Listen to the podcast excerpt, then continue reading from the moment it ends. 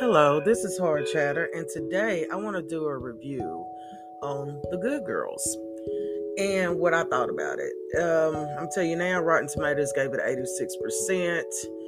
I'm going to give it probably a 75% because of the fact that they start out with three girls, two sisters, one best friend, robbing a bank, all different walks of life. Okay? Because they were bored with their life, basically. And what happened was they ended up robbing, not a bank, I'm sorry, grocery store. And the grocery store come to be owned by thugs. Okay? So they didn't steal the grocery store's money, they stole a drug dealer's money. Okay? And Rio is aggravating as they come. Okay? Oh, everybody's so scared of Rio.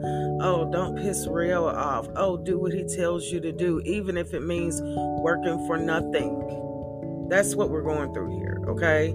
It, it, they spent like two seasons, these three women, doing all they could do to stay alive from Rio.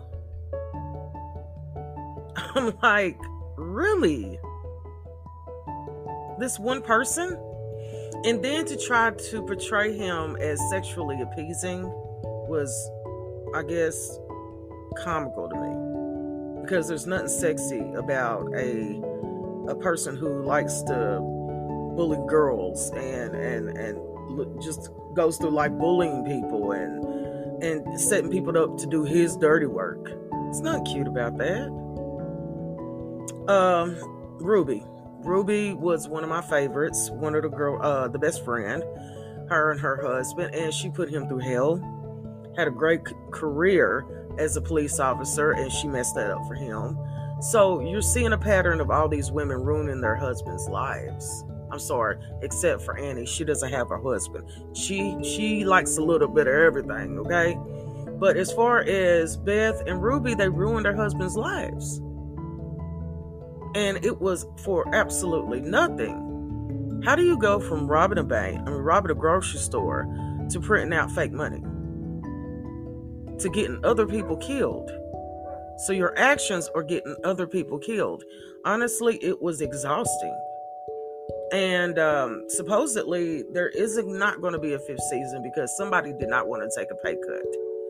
That's what I'm looking at right now. Somebody is not happy and didn't want to take a pay cut uh, Retta being one of those people. So, you know, until the next time, it's a good show to pass your time away, but is it Ozark? Mm, no, it's not. I give it, out of a 10, I give it a 7. Until the next time, this is Hard Chatter. Thank you so much for listening.